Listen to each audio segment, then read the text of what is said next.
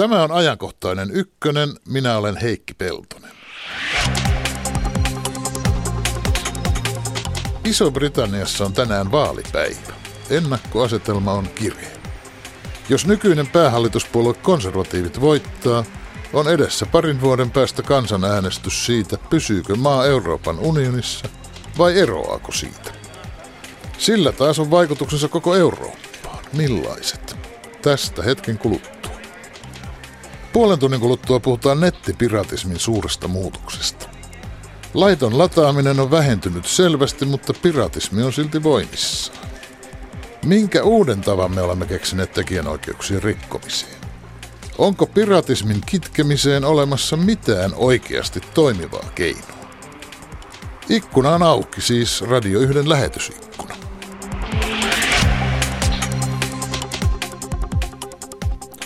Tervetuloa ajankohtaiseen ykkösen Mari Neuvonen. Kiitos. Ulkopoliittisen instituutin vieraileva vanhempi tutkija, menee ihan oikein. Kyllä meni ihan oikein. Iso-Britannian vaalien voittaja näyttäisi olevan todella vaikea tänään tähän aikaan ennustaa, vai uskallatko sinä? Kyllä se näyttäisi käyvän hyvin tasavaikiseksi kilpailu tällä kertaa, että luultavasti jää hyvin, hyvin vaikeaksi arvioida kumpi voittaa, niin on tasaväkinen Niin tilanne. siis mielipidetutkimuksissa konservatiivien ja työväenpuolueen kannatus on ollut hyvin monissa se on ollut ihan tasoissa tai sitten on prosenttiyksikön ero suuntaan tai toiseen, joka ei vielä kerro mitään tarpeeksi. Kyllä, näin, näin olen minäkin seurannut. Mutta mehän olemme tottuneet siihen, että se on kahden kauppa Iso-Britanniassa, mutta taitaa olla mutkikkaampi nyt kuin joskus ennen. Kyllä nyt näyttäisi siltä, että ensimmäisen kerran niin tulee tämäkin mietittäväksi Britanniassa, että onko tämä kahden puolueen vaalisysteemi tullut tiensä päähän, että, että tuleeko samanlainen tilanne, jos, kun on ollut esimerkiksi Belgiassa, jossa mentiin kuukausi kaupalla ilman toimivaa hallitusta. Mm. Näillä näkymin siis kumpikaan suuri puolue ei yksin pysty muodostamaan enemmistöhallitusta. Ja tätä voi pitää melkein jo selvänä juttuna. Tämä on Näin. varmasti melko selvää, että kumpikaan ei tule, ellei tapahdu nyt jotain todella mittavaa muutosta verrattuna näihin mielipidemittauksiin, niin kumpikaan ei pysty muodostamaan yksi hallitusta. Tämä on varmasti nyt niin kuin se, mitä voi tänään ennustaa aika varmasti. Mutta ei pysty kumppanin kanssakaan. No. Tämä liberaalidemokraatit, jotka nyt ovat olleet konservatiivien kanssa hallituksessa, jotka sinänsä kai jotenkin kelpaisivat kaveriksi kummalle tahansa, niin hehän näyttävät menestyvän niin huonosti, että ei riitä kummankaan suurin puolueen kanssa enemmistöksi. No tämä on varmaan mahdollista, mutta sanotaan näin, että työväenpuolella on varmaankin paremmat mahdollisuudet, koska sitten pitää muistaa, että tämä skotlantilainen puolue tulee keräämään niin sanotun voiton ja aikamoisen määrän Miksi sanot niin sanotun voiton? No sillä tavalla, että eihän se kuitenkaan suurin puolue ole, mutta sillä tavalla niin kuin, Ei, mutta siis tutkimukset ennustavat sille aivan hirveän suurta voittoa. Se on Siis totta. monen kymmenen paikan voittoa. se on totta, että, että siis on jopa esitetty, että kun sillä on 57 paikkaa jaossa, niin saisivat peräti 50 tai Mm. ylikin 50, eli käytännössä katsoen kaikki ne Melkein Stok- kaikki Skotlannin. Skotlannin joo. Mutta aivan näillä näkymin ei näyttäisi syntyvän sellaistakaan hallitusta, jonka työväenpuolue muodostaisi ja jota skottinationalistit sitten tukisivat, koska eivät nämäkään kahdestaan näytä enemmistössä, vaan eikä sitä paitsi Labour-puolue kai haluakaan virallista yhteistyötä. Niin, tai itse asiassa skotit on mun mielestä sanonut, että he eivät halua virallista, mutta toisaalta jos he tukee sitten budjettia ja tätä hallituksen esitystä, niin sitten he voisivat muissa kysymyksissä äänestää sitten oman näkemyksensä mukaan. Tämä on, tämä on ollut yksi esitetty vaihtoehto, mutta että varmaan tulee aika vaikeat hallitusneuvottelut No silloin tultaisiin ensimmäistä silloin kertaa. tultais vähän niin kuin ruotsalaisen politiikan näköiseen tilanteeseen, että on vähemmistöhallitus, siis- jota joku sitten tukee. No tätä mä ajoin tässä takaa, että se olisi se yksi mahdollinen skenaario, eli että työväenpuolue, jota sitten tukisi Skotlannin itsenäisyyspuolue ja mahdollisesti ehkä ne liberaalit. Niin ja sitten, tai enemmistöön tarvittaisiin apua näiltä ihan pieniltä puolueilta Mm. sitten. No Josta on- eniten kannatusta ilmeisesti kerää tämä itsenäisyyspuolue UKIP, joka voimakkaasti vastustaa EUta. Perussuomalaisten entinen kumppani, mutta ilmeisesti se ei saa kannatustaan käännettyä edustajapaikoiksi. Näin on ymmärtänyt, että sillä on enemmän kannatusta tämmöistä populistista protesti, protestiääniä kuin sitten taas niin kuin konkreettisia paikkoja. Että se brittisysteemi on aika erikoinen. Että siellähän se tavallaan se, joka saa eniten ääniä, vie sen koko potin. Mm. Ja näin ollen on oletettavaa, ettei UPIK tule saamaan kovinkaan montaa edustajaa ja on hyvin epätodennäköistä, että se pääsisi hallitukseen kenenkään kanssa. Mm.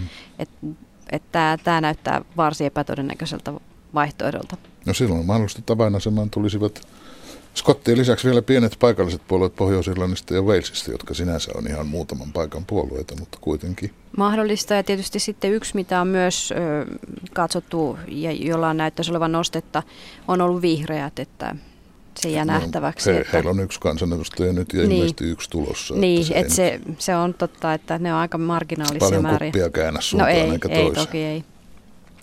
Mutta tämä on puhdasta aritmetiikkaa ja Nimenomaan. politiikka ei ole matematiikkaa. Joka tapauksessa kireäksi menee. Kyllä. Eikä ole mahdotonta, että tulee niin paha pattitilanne, että ei sitä pääse eroon muuta kuin yrittämällä uudestaan, eli pitämällä uudet vaalit. Se on myös ollut yksi väläytetty vaihtoehto, että tulisi uudet vaalit vielä sitten, mikä on kyllä aika, aika lamaannuttava tilanne sitten. Niin ja kuka siitä sitten hyötyisi, se jää nähtäväksi. Niin, niin. On niitä sellaisia esimerkkejä, että on pidetty jossakin maassa uudet vaalit ja tulos on ollut melkein tismalleen sama No, vois mikä, mikä ei ole kovin omitustakaan, koska niin. mitä nopeammin pidetään uudet vaalit, niin sitä epätodennäköisempäähän minun luullakseni olisi se, että sinä ja minä yhtäkkiä muutamme mieltämme.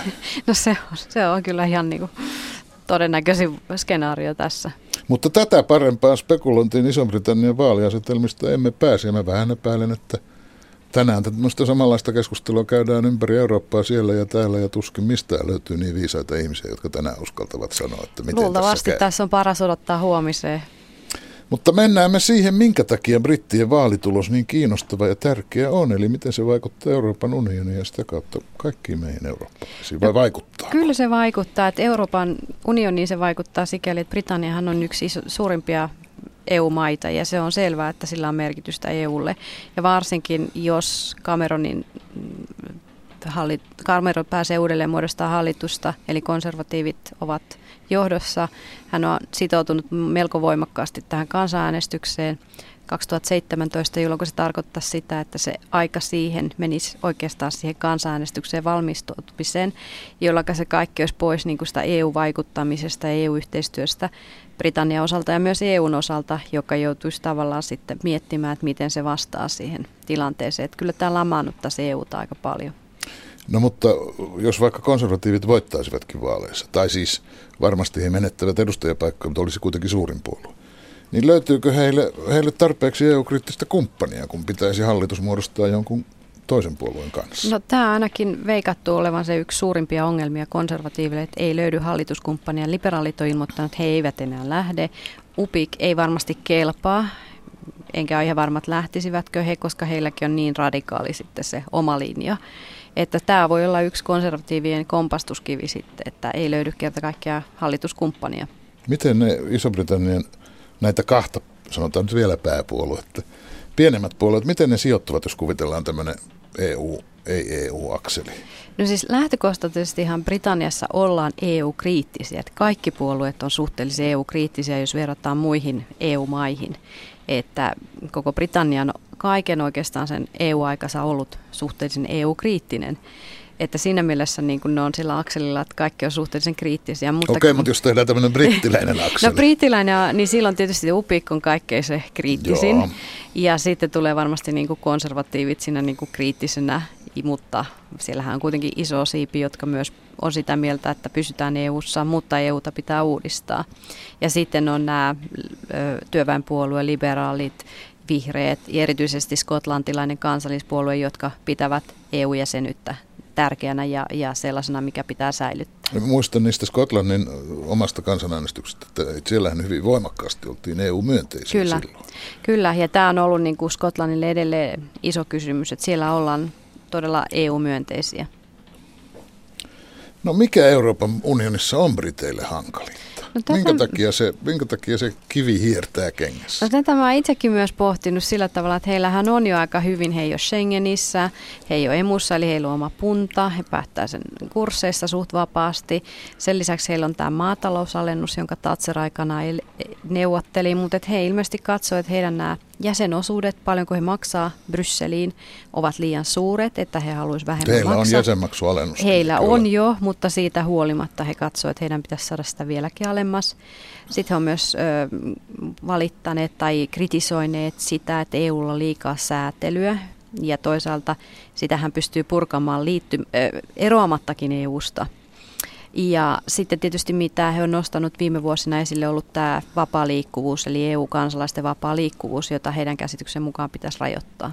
Mm. Ja se on sitten kuitenkin näitä EUn perustavia oikeuksia, periaatteita. Ja sillä tarkoitetaan ei siis suinkaan EUn ulkopuolista maahanmuuttoa, vaan puolalaisia, bulgaarialaisia, romanialaisia kyllä, työntekijöitä kyllä, siellä. Kyllä. Et siis EUn ulkopuolinen maahanmuuttohan on jo käytännössä katsoa hyvin rajoittua. Ja heillä, heillä on, kun ne eivät kuulu Schengeniin, he joka tapauksessa tarkastavat kaikkien passit. Kyllä, kyllä sekin vielä, että sinne ei päästä tavallaan millään Schengen-viisumilla, joka on hankittu jostain toisesta maasta. Mm. Ja tässä sitten toinen, mikä on liittynyt tähän liikuvaan henkilöstön, henkilön liikkuvuuteen on ollut tämä sitten nämä erilaiset sosiaaliturvat, että he haluaisivat myös, että niitä leikattaisiin tai rajoitettaisiin tai jollain tavalla niin puututtaisiin näihin, että niitä ei pitäisi niin maksaa.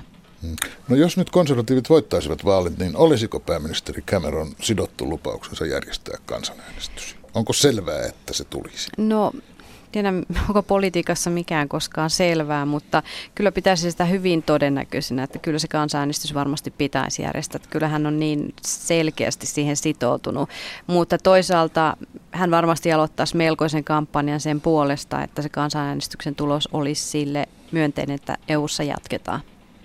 Siis hän, hän kampanjoisi Ky- kyllä, kyllä, EUlle kyllä mun, mun ymmärtääkseni hän Aktiivisesti ja avoimesti. Aktiivisesti ja avoimesti, mutta kuitenkin niin, että EUta pitää muuttaa. Et kyllä mä itse kategorisoisin hänet niin kuin eurooppalaiseksi siinä mielessä, että hän itse jäisi EU-hun, mutta niin, että EUta pitää muuttaa vastaamaan enemmän Britannian tarpeita. Jos työväenpuolue olisi suurin puolue vaalien jälkeen ja pääpuolue hallituksessa, ja sitä paitsi työväenpuoluehan voisi olla pääpuoluehallituksessa, vaikka ei olisi suurinkaan, jos se löytäisi paremmin liittolaisia, eikö niin? Kyllä. Kun me Suomessa olemme juuri oppineet, että suurin puolue on aina, suurimmasta puolueesta tulee aina pääministeri.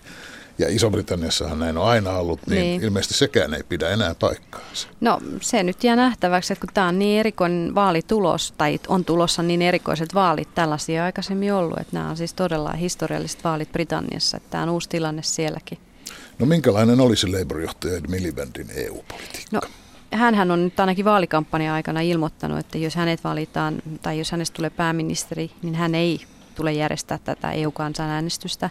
Mutta toisaalta hän saattaa siihen joutua siitä huolimatta, koska jos siellä on niin suuri joukko, joka sitä vaatii, niin hänen täytyy siihen jollain tavalla ottaa kantaa. Mutta toisaalta hän voi niinku lykätä sen vähän myöhemmäksi ajaksi tai jotain tämmöistä. Ja luultavasti hän, hän lähtisi uudistamaan sitten enemmän EUta sisältä, eli ottaa se aktiivisemman otteen siihen, että Britannia vaikuttaa sisältä käsin siihen, että EU on enemmän sen kaltainen, jonka kaltaiseksi sen, se, se, he sen haluavat.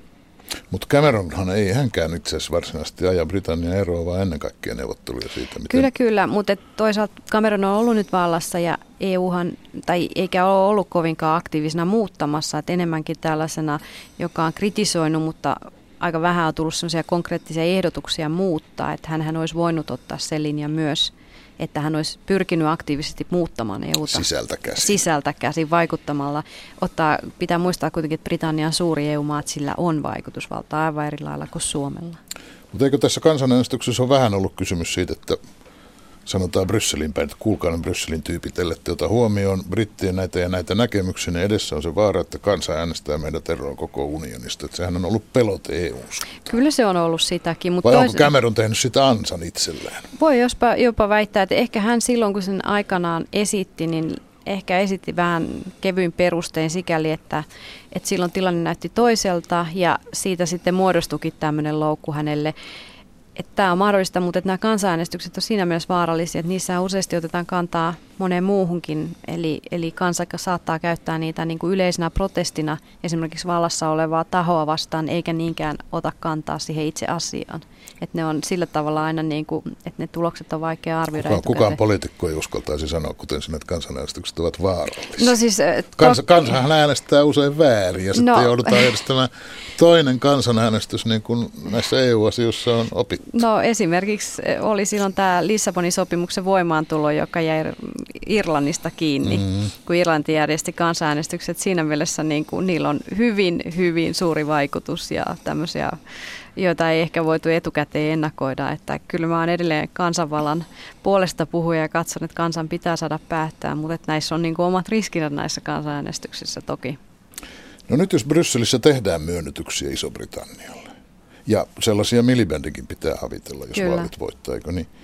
Niin tehtäisiinkö, tehtäisiinkö ne mittatilastyönä juuri ja vain Iso-Britannialle vai koskisivatko ne kaikkia EU-maita? Koskisivatko ne meitäkin? No kyllä mä pahoin pelkää, että sieltä tulee mittatilastyötä Britannille, mutta saattaa sieltä tulla sellaisia, että esimerkiksi tämä säätelyn purkaminen, niin tämähän on sellainen, mitä myös Suomi on ajanut. Että kyllä... Säätelyn purkamistahan ajetaan ihan kaikkialla, niin, niin kauan kun se on yleisperiaate, niin se on Kukapa se, voisi olla sitä vastaan? Sepä se, ja sitten kun sitä pitää ruveta yksilöimään, niin se tuleekin hankalammaksi, että mitä ja mitkä ne sivuvaikutukset on. Että, että tämmöisillä yleisillä saatetaan, niin kuin, ja että et saattaa olla tämmöisiä joitain, niin kuin, millä yleisellä tasolla EUta kehitetään, mutta kyllä mä epäilen, että sieltä sitten Britannia vaatii, että luultavasti näissä jäsenmaksuissa tullaan näkemään se, että niitä varmaan Britannia tullaan vastaan tässä. Tämä olisi mun oma tämmöinen arvaus, mutta näitähän sit, ei sit, tiedä. Sittenkö me muut joudumme maksamaan enemmän siitä, että Iso-Britannia pysyy porukassa mukana?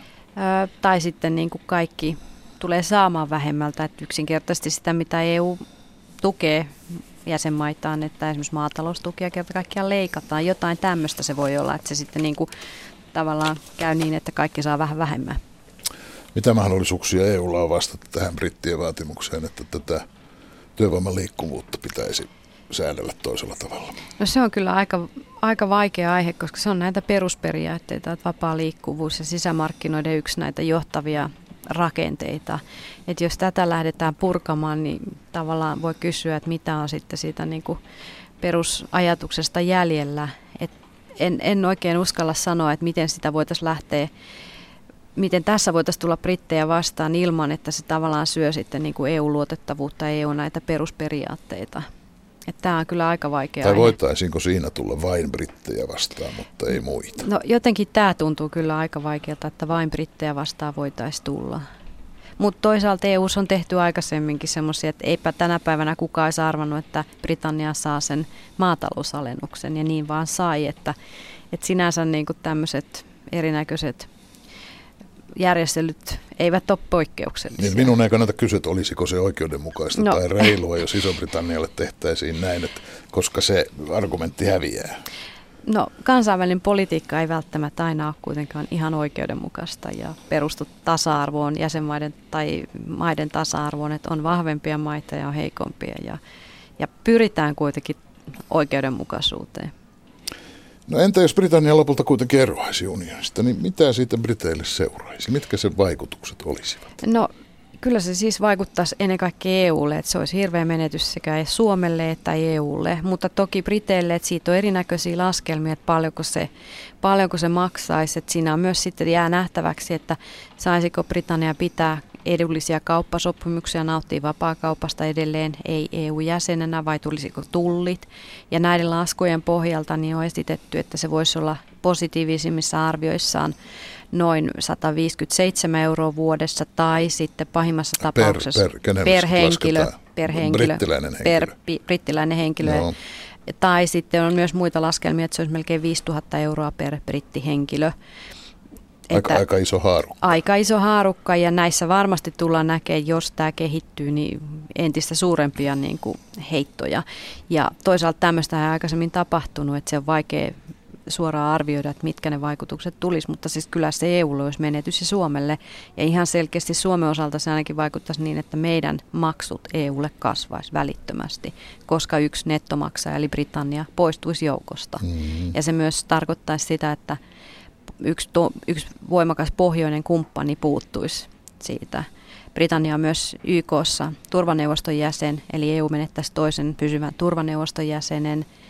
Että, että kyllä, Heikentäisikö se EUn painoarvoa kansainvälisesti paljon? Ky, kyllä se heikentäisi. Tämä on, tämä on minun käsitys, että se heikentäisi ehdottomasti. Että se on kuitenkin suuri, suuri maa, merkittävä kansainvälinen toimija – Britannia on myös hyvin läheinen liittolainen USAn kanssa. Että kyllä sillä olisi paljon tämmöisiä niin kuin kauaskattoisia seurauksia ja heikentävää. Ja toisaalta se avaisi sitten ehkä myös semmoisen Pandora-boksin, että sitten saattaisi muutkin ruveta miettimään euroa tai vaatimaan jotain erityiskohtelua, jonka jälkeen jokaisella olisi käynnissä jotkut tämmöiset omat edun, oman edun kasvattamistavoitteet, jolloin se on yhtenäinen ja, ja se peruste, että yhdessä toimitaan hyvän, yhteisen hyvän eduksi, niin se kyllä niin kuin varmaan murenisi. Ellei nyt tosin ole murentunut muutenkin. Onhan näitä vaatimuksia ilman tätäkin. No onhan niitä vaatimuksia, mutta vielä toistaiseksi niistä ei kukaan päässyt selkeästi neuvottelemaan. Äsken viittasitkin siihen, että Iso-Britannia on USA läheinen liittolainen. Millä mielin, tietysti meidän eurooppalaisten asiathan eivät sinänsä USAlla kuulu tippaakaan, mutta, mutta tuota, mitä luulet USA ajateltavan tästä Iso-Britannian EU-jäsenyydestä? No. Painostaisiko se en nyt tiedä avoimesti, mutta kulissien takana Iso-Britanniaa pysymään EU-ssa vai päinvastoin? Tällä hetkellä tämä on kyllä nyt täysin spekulaatio. Että en, en, tämä on niin, täysin spekulaatio. Et, et, en uskalla arvalla, mutta toisaalta jos seuraa, miten Obama on toiminut esimerkiksi lähi jota myös seuraan, niin hänellä on ollut aika lailla tämmöinen vetäytyvä politiikka monessakin asiassa. Jotenkin voisi olettaa, että hän ei ehkä sekaantuisi tähän Euroopan sinänsä sisäiseen asiaan mutta tämä on nyt tämmöinen spekulaatio, että en, en osaa tähän tarkemmin vastata. Mm, päinvastaistakin on jossain väitetty. Siis ei sitä, että se avoimesti tähän sekaantuisi, mutta että, että jossain taka-alalla se itse asiassa haluaisi Iso-Britannian pysyvän eu Ehdottomasti tätä mieltä minäkin olen, että kyllä, kyllä USAn etu on yhtenäinen, voimakas Eurooppa. Se on ihan selvää. Kyllä se on niin kuin USAlle kuitenkin tärkeä liittolainen ja ja samanhenkinen ja, ja näin, että kyllä se on varmasti USA etu, että Britannia pysyisi EU-ssa, mutta että kuinka voimakkaasti se siihen puuttuisi, niin tähän en uskalla oikein ottaa kantaa. Jos miettii vielä tätä Iso-Britannian kuviteltua, tässä nyt kuviteltua mahdollista eroa, niin äsken pohdimme tästä tätä tavallaan niin kuin koko EU-koneiston kannalta, mutta entä sitten Suomen kannalta? No, niin kuin sanoin, niin Suomelle Britannia on tärkeä kumppani. Että me ollaan pohjoisia maita, meillä on paljon yhteisiä intressejä, meillä on hyvin niin kuin samankaltainen ajattelumaailma kuin jos lähdetään vertaa Etelä-Eurooppaa, että Britanniassa on niin kuitenkin saman, samankaltaisuutta Mut paljon. Mutta emmekö me ole Saksan kavereita?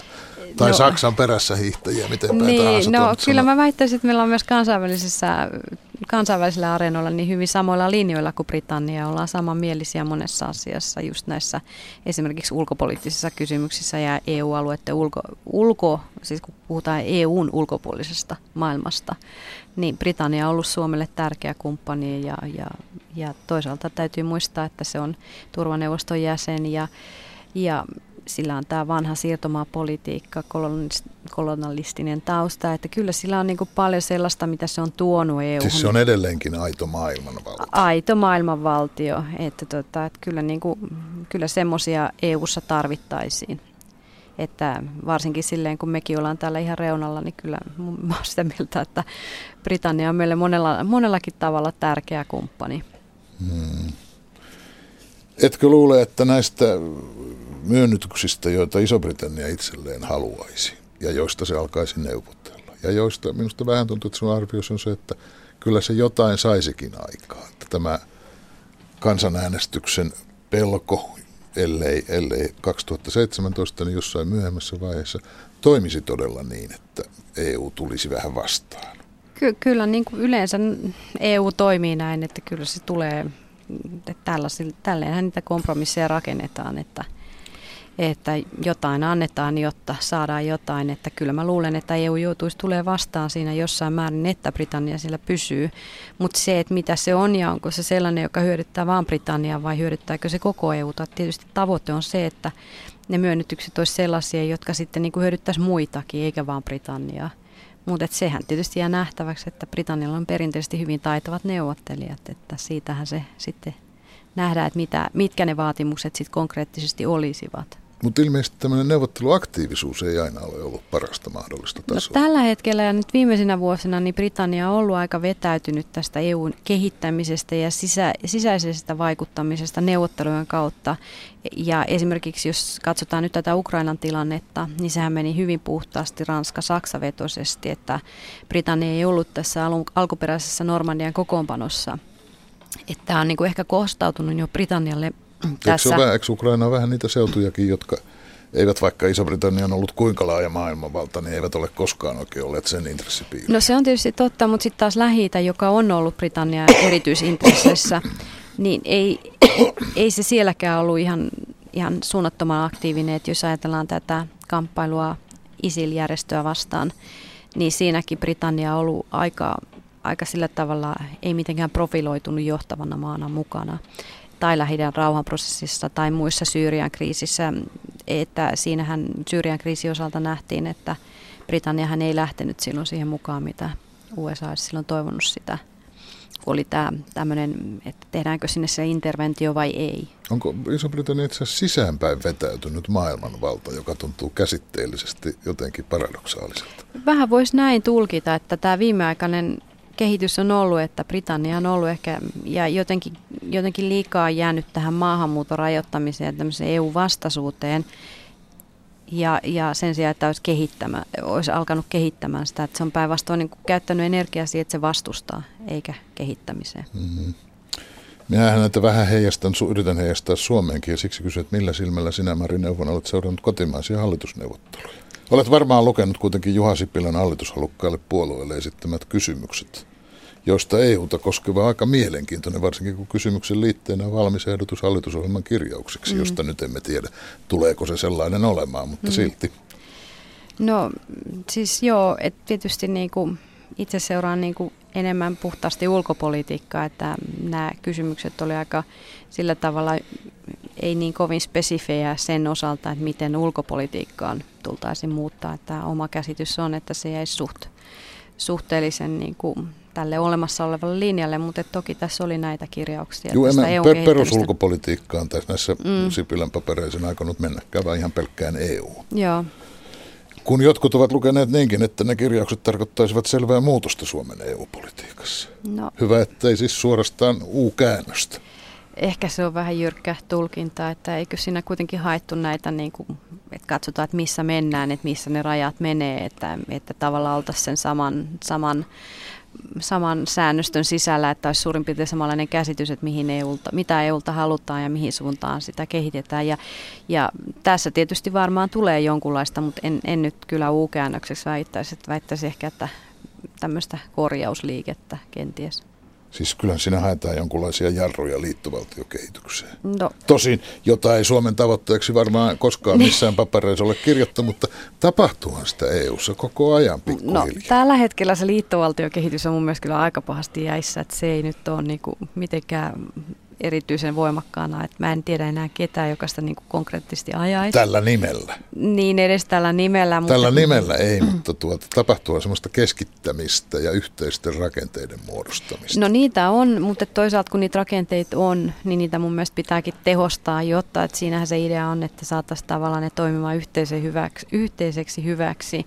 Et mä väittäisin, että ehkä siinä on enemmän ollut tällaista, että yritetään saada enemmän niistä irti mm. silleen, että ne palvelisi sitä tarkoitusta, johon ne on, johon ne on luotu. Ja siis haetaan näissä kirjauksissa, joihin mä viittaan, niin haetaan niissä – talouspoliittisen vallan palauttamista EUn toimielimiltä jäsenmaille niiltä osin, kun ne ovat EUn toimielimille kyllä, liukuneet. Kyllä, ja tämähän on yksi ollut Joka, näitä... Jossa mä näen yhtymäkohtaa kyllä tähän Iso-Britanniaan. Se on totta, se on totta, että tämä kyllä Britannialla on ollut, mutta toisaalta Britannialtahan sitä ei niin paljon muutenkaan sinne mennyt, että nehän eivät ole emussa He mukana. eivät ole emussa, mm. mutta kuitenkin nämä on mm. ihan EUn asioita. Kyllä, kyllä, kyllä, että kyllä tässä varmaan on tällaista yhtäläisyyttä löydettävissä. Mm.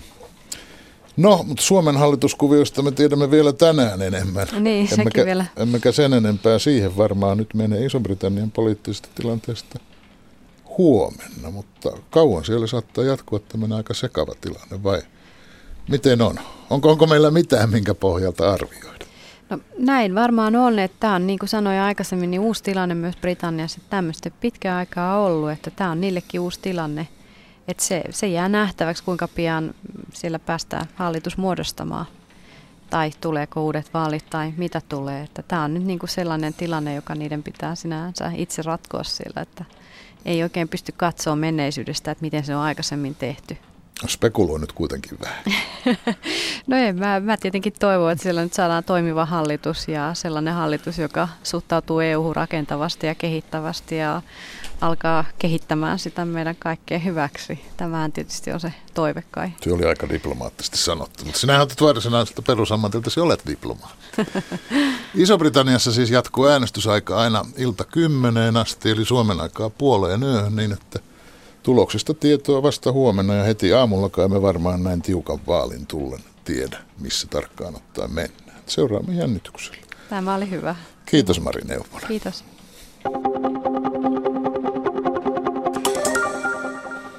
Samppa Koronen, terve taas.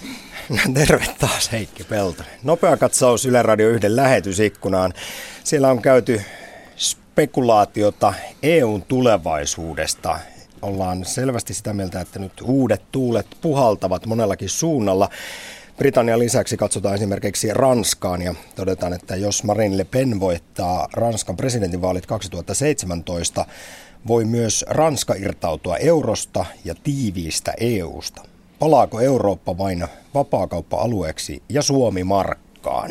No nyt saatiin tässä jo niin monta päällekkäistä spekulaatiota, että tuota, ja lisääkin saataisiin, jos mentäisiin vielä muita Euroopan maita ehkä Mm, mutta jos palataan tämän päivän aiheeseen, eli Britanniaan, niin todetaan myös, analysoidaan, että Britannialle on historiallisista syistä, eli toisen maailmansodan takia vastenmielistä tehdä yhteistyötä Saksan kanssa. Eli siellä kytee antipatia, jota on vaikea ylittää. Mm, se on ihan mahdollista. Ei, ei, se, ei se ihan peräteväite ole, mutta on niitä toisen maailmansodan antipatioita kykenyt, kykenyt Saksaa vastaan erittäin monessa maassa ja on niistä ylikin päästä. Yllättävän paljon lähetysikkunassa on myös EUn puolustamista toisin kuin monesti, kun tuo Ylen äh, kommenttilaatikko on auki, niin siellä EU saa enemmän haukkuja, mutta nyt muun muassa todetaan, että ilman Euroopan unionia Suomi olisi aivan yksin Venäjän hikisessä kainalossa ja että Suomi on muutenkin hyötynyt EUsta. Hmm. Tähän kyllä löytyy sitten myös paljon vasta-argumentteja. Selvä.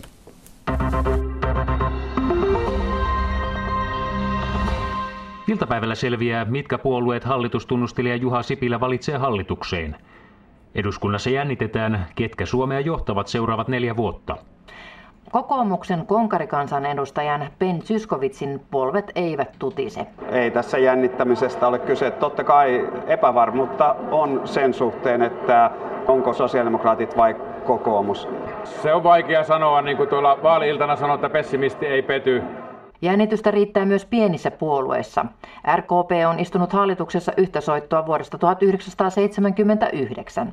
Puheenjohtaja Karl Haaglund ei ainakaan vielä näe itseään oppositiojohtajan roolissa. Ei tässä ole mitään suunniteltu, että tavoitteena on, olla, on ollut osallistua hallitustyöskentelyyn ja katsotaan miten käy. Tuleeko itku? No ei siitä itku tule, että sitten tehdään oppositiopolitiikkaa, ei se sen ihmeempi asia ole. No niin kuin sanoin, niin pessimisti ei pety, eli, eli tätä kannattaa ilman muuta yrittää loppuun saakka.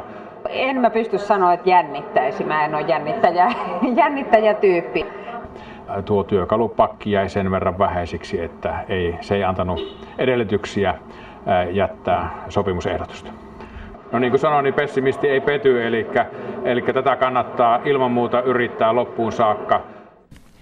Pessimisti ei pety. Samppa, millekäs nyt ruvetaan? No, minä näen pessimismin sijaan jonkinlaista optimismia ilmassa, kun puhutaan piratismista. Tuoreen raportin mukaan viides osa maailman verkkokäyttäjistä surfaa säännöllisesti palveluissa, joissa jaetaan esimerkiksi musiikkia luvattomasti. Viime vuonna tämän niin sanotun BitTorrent-verkon kautta ladattiin neljä miljardia musiikkikappaletta – siten, että... Ei sitten riitä edes yhtä kappaletta jokaiselle maapallon asukkaalle. No jos näin no. haluaa ajatella, niin se on joo totta kyllä. Ja tilanne on muuttunut niin, että esimerkiksi suomalaiset tuomitsevat piratismin kovemmin kuin koskaan. Ja laiton lataaminen on vähentynyt Suomessa merkittävästi. Tämä näkyy muun muassa siinä, että nuorista laittomasti lataa enää joka kolmas, kun pahimmillaan tilanne oli sellainen, että enemmän kuin joka toinen latasi säännöllisesti laittomasti. Siis lain kuuliaisuus lisääntyy sekä maassamme että maailmassa. Hyvä. No, tämä on taas sitten kaksiteräinen miekka. Piratismi on nimittäin silti voimissaan. Siihen on tullut vain uusia ulottuvuuksia. Esimerkiksi parhaillaan menellä olevia jääkiekon MM-kisoja katsotaan netistä suorana, mutta laittomasti, eli ilmaiseksi, parilla klikkauksella. Ja sitäkin katsottiin eilen maailmalla aivan valtavasti laittomasti ilmaiseksi, kun Messi teki jumalaiset pääsit, temput Bayern Münchenille mestarien pääsit, liigassa. Pääsit tähän. Joo, nyt pannaan juttu kohta liikkeelle ennen kuin alat lisää puhua Messistä. Puhutaan nettipiratismin uusista tuulista eikä enempää Messistä. On tullut la- ladattua netistä vertaisverkoista tuota, elokuvien musiikkia, pelejä tietenkin Ja tuo on tuommoista ihan peruskauhaa. Joskus ehkä jotain biisejä, mutta en kyllä itse elokuvia ladannut koska perheessä on ollut toinen tällainen henkilö, joka on sitten onnistunut niitä latailemaan, niin mun ei ehkä ole tarvinnut osata niinkään. Sitten musiikkihan sen takia, että on tullut tutustuttua moniin bändeihin niin kuin sen kautta, niin kuin mihin en, en olisi välttämättä tutustunut ja sitten on ostanut ehkä levyn tai käynyt keikan sen jälkeen, että on sitten niin kuin hyväkin tullut siitä. Eli tällä lailla voi niin kuin puolustautua, että muuten voi, ei... vähän, voi vähän puolustautua, joo. Piratismi, niin jos puhutaan ihan puhtaasti laittomasta lataamisesta, niin kyllä se on vähentynyt siitä, mitä se oli niinä pahimpina vuosina 2006-2007. Eli enää 12 prosenttia kotitalouksista ilmoittaa, että heillä ladataan laittomasta lähteestä. Nuoristakin se prosenttiosuus on vain 33 prosenttia, kun se on ollut pahimmillaan yli 50 prosenttia.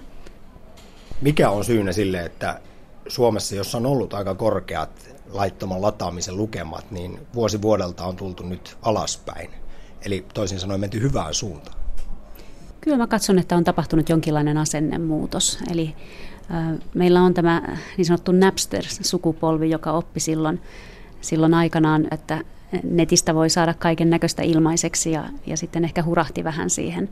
Ja siinä meni sitten aikansa ennen kuin ymmärrettiin, että ei se pidemmän päälle toimi sillä tavalla. Eli nykynuorethan ovat jo hyvin, hyvin perillä tekijänoikeuksista ja ymmärtävät, miksi on tärkeää käyttää laillisia palveluita ja miksi tekijänkin pitäisi se palkkansa saada.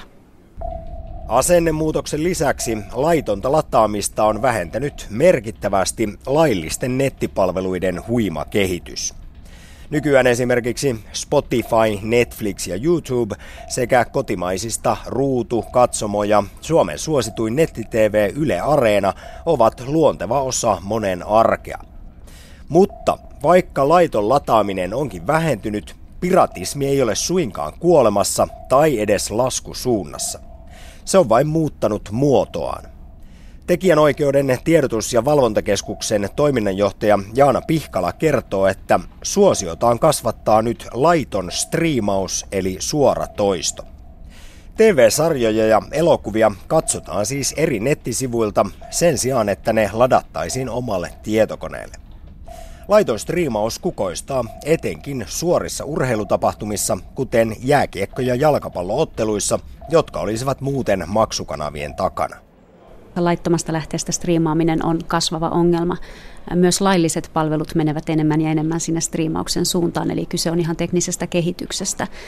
Ja näiden viimeisimpien tekijänoikeusbarometrin ja, ja piratismitutkimuksen mukaan yli 50 prosenttia nuorista myönsi striimaavansa laittomasta lähteestä. Ja kyllä tämä on varmasti kasvava trendi myös tänä vuonna. No Jaana Pihkala, jos joltain nettisivulta löytyy esimerkiksi jääkiekon MM-kisojen matsi tai sitten jalkapalloottelu, jota ei Suomessa muuten näytettäisi tai se olisi maksukanavien takana, niin saako sellaisen painaa omalle koneelle pyörimään? Kirjoittaa ensin osoitekenttään nettisivusto ja sitten sieltä vain valita ottelu ja pistää peli pyörimään. Joitakin urheilutapahtumia seurataan reaaliajassa – sit, siten, että ensin ladataan koneelle sovellus ja sitten aletaan striimata. Ja tällaisissa tilanteissa yleensä toimitaan itse myös jakopisteen, eli ne toimii samalla tavalla kuin nämä vertaisverkot, eli se striimi vastaanotetaan ja samalla jaetaan, ja tällöin tietenkin itse on jakaja, eli se on, se on laitonta. Mutta kyllä TTVKlla pistimme merkille EU-tuomioistuimen viime kesäisen Meltwater-tuomion, jossa EU-tuomioistuin totesi selvästi, että internetissä surffaillessa, eli siis koskee myös striimaamista, niin ne väliaikaisetkin kopiot, jotka koneelle syntyvät, niin ne ovat lähtökohtaisesti tekijän yksin oikeuden piirissä. Ja ne eivät mene tämän väliaikaisen kopion rajoituksen piiriin, jos lähde on laiton.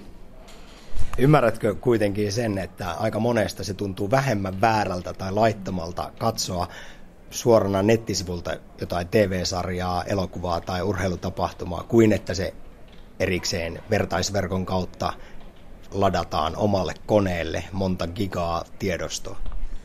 Eli Suomessahan on tekijänoikeuslaissa erikseen, erikseen todettu, että laittomasta lähteestä lataaminen se on laitonta, se on kiellettyä tekijänoikeuslain perusteella, mutta sitä ei ole kuitenkaan sanktioitu. Eli jos ei jaa, niin ei voida syyttää mistään. Ja oikeudenhaltijat eivät tietääkseni valvo sellaista toimintaa, että ainoastaan lataisi itselleen, e- eikä myöskään tietojeni mukaan yksikään oikeudenhaltija valvo sitä, että jos joku striimaa, mutta oikeudenhaltijan näkökulmasta laittomasta lähteestä striimaaminen on ihan yhtä haitallista ja vahingollista kuin se laittomasta lähteestä lataaminen, koska mainitsit itsekin tuossa sen, että monesti striimataan sellaisia ohjelmia, jotka muuten ovat maksumuurin takana. Eli se nimenomaan on erittäin haitallista oikeudenhaltijoille ja heiltä jää silloin se palkka saamatta. Ja urheilulähetysten striimaamisen osalta niin haluaisin muistuttaa, että vaikka se tuntuu lyhytnäköisesti, että se raha on pois oikeudenhaltijoilta, niin viime kädessähän se on pois siltä lajin harrastajilta, koska esimerkiksi jääkiekon osalta lajiliitto myy nämä televisiointioikeudet ja ne rahat menevät silloin sille lajiliitolle ja käsittääkseni monet lajiliitot käyttävät näitä mediaoikeuksista saatuja rahoja sitten junioritoiminnan kehittämiseen. Eli siinä tavallaan sahaa omaa oksansa, jos lajin ystävänä seuraa laittomasta lähteestä niitä otteluita. Kaverit kyllä striimaa, joo. Ja tota, on tämmöinen yksi tietty palvelu, joka on tosi isossa suosiossa niin kuin mun ystäväpiirin kanssa, koska sieltä saa tosi, niin kuin siis saa ihan samaan aikaan kuin Jenkeissä noita kaikki eri TV-sarjoja ja, ja elokuvia. No jotain ei ollut saatavilla Suomessa esimerkiksi. Että esimerkiksi Jenkeissä, kun näytetään aikaisemmin jotain sarjoja tälleen näin, niin, ja niistä ei tiedä tuleeko se Suomeen ikinä, niin sitä kautta ladannut. Tekijänoikeuden tiedotus- ja valvontakeskuksen toiminnanjohtaja Jaana Pihkala. Tässä oli aiemmin puhetta siitä, kuinka tehokas keino se on vähentää piratismia, tällaiset lailliset hyvät nettipalvelut, joista voi sitten katsoa mitä haluaa tai kuunnella, mutta jos otetaan vaikkapa viime vuoden piratoiduimmat TV-sarjat. Ylelläkin nähtävä Game of Thrones ja Foxilla tuleva zombisarja Walking Dead, joita molempia ladattiin noin 48 miljoonaa kertaa. Näissä on se ero Suomessa, että tämä Walking Dead näkyy Fox TV-kanavalla vuorokausi sen Yhdysvaltain ensiesityksen jälkeen, kun taas Game of Thrones tulee paljon pidemmällä viiveellä. Uskotko, että tässä olisi tietyllä lailla myös avain piratismin kitkemiseen moni ei halua odottaa sitä suosikkisarjansa tulemista Suomeen kovinkaan kauaa, joten sortuu laittamaan lataamiseen. Mutta jos se näytetään heti seuraavana iltana Suomessa tämä uusi jakso, niin silloin ehkä ei tule ladattua laittomasti. Tuosta on hieman eriäviä mielipiteitä ja sitä on kokeiltu. Äh, kokeiltu juuri tämä AV-alalla on tyypillistä tämä ikkuna-ajattelu, eli julkaisuikkuna, että tietyssä järjestyksessä teosta hyödynnetään ja, ja sitä ei ikinä tulla voida toteuttaa ihan täysin ihan siitä syystä, että hyvin monessa maailman maassa elokuvat dupataan ja siinä menee väkisinkin aikaa. Ja henkilökohtaisesti olen ajatellut, että varmaan jonkinlainen yhdistelmä näistä kahdesta olisi paras. Eli meillähän on Suomessa esimerkiksi jo salattuja elämiä on mahdollista ostaa pienellä maksulla, niin on mahdollista nähdä ennakkoon se salattujen elämien seuraavan päivän jakso. Ja kyseisellä sarjalla on niin vankka fanikunta, että on ihmisiä, jotka on valmiita maksamaan hiukan siitä, että he näkevät sen uuden seuraavan päivän jakson jo edellisenä iltana. Eli joku tällainen yhdistelmä, että tarjottaisiin mahdollisuus nähdä se, se sarjan osa heti, tai sitten, sitten odottaa kiltisti siihen asti, kun se tulee. Eli, eli varmasti erilaisia tapoja on, ja, ja kullekin löytyy toivottavasti se sopiva. Keinoja piratismin torjuntaan yritetään siis keksiä kuumeisesti, kuten on yritetty jo vuosia, mutta piraatit ovat olleet tähän mennessä aina askeleen edellä. Kun jokin sivusto on suljettu, niin torrentit ja striimit ovat siirtyneet heti uuteen paikkaan.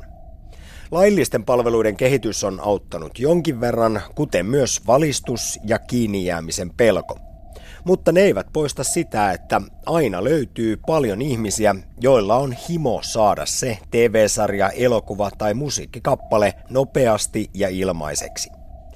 Ja koska on kysyntää, niin on myös tarjontaa.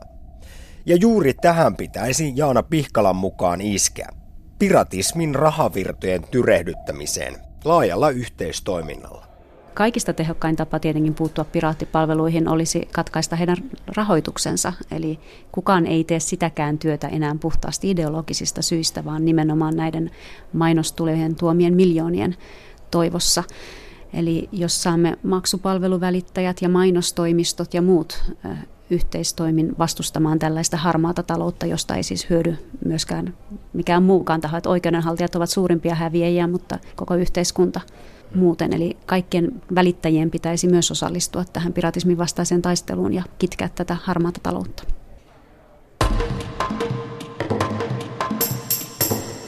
Nyt on Suomen jääkiekko-maajoukkue saanut huilata peräti kaksi päivää MM-otteluiden välissä. Sitä voisi luulla, että tulee aika pitkäksi ja tekemisen puute, kun ei mennä hallille ollenkaan. Ja kun itse kukin meistä on stereotyyppisen ajattelun taipuvainen, niin sitä ajattelee, että mitäpä ne sillä vapaa-ajalla muuta kuin plekkaa pelaavat tai korttia läiskivät ja JVG soi korvanapeissa. Vielä Ostravan kaupungissa, joka nyt ei ole Prahaan verrattava turistikohde. Kunhan vain eivät kaljalle eksyisi. Mutta kävivätkin Tsekin ja Puolan välisen rajan toisella puolella Auschwitzissa. Keskitysleiriä katsomassa. Kannattaa muuten käydä muidenkin, se antaa ajattelemisen aihetta. Oli tämä Auschwitzin käynti vieläpä pelaajien itsensä keksintö, ei mikään ylhäältä komennettu poseerauskierros.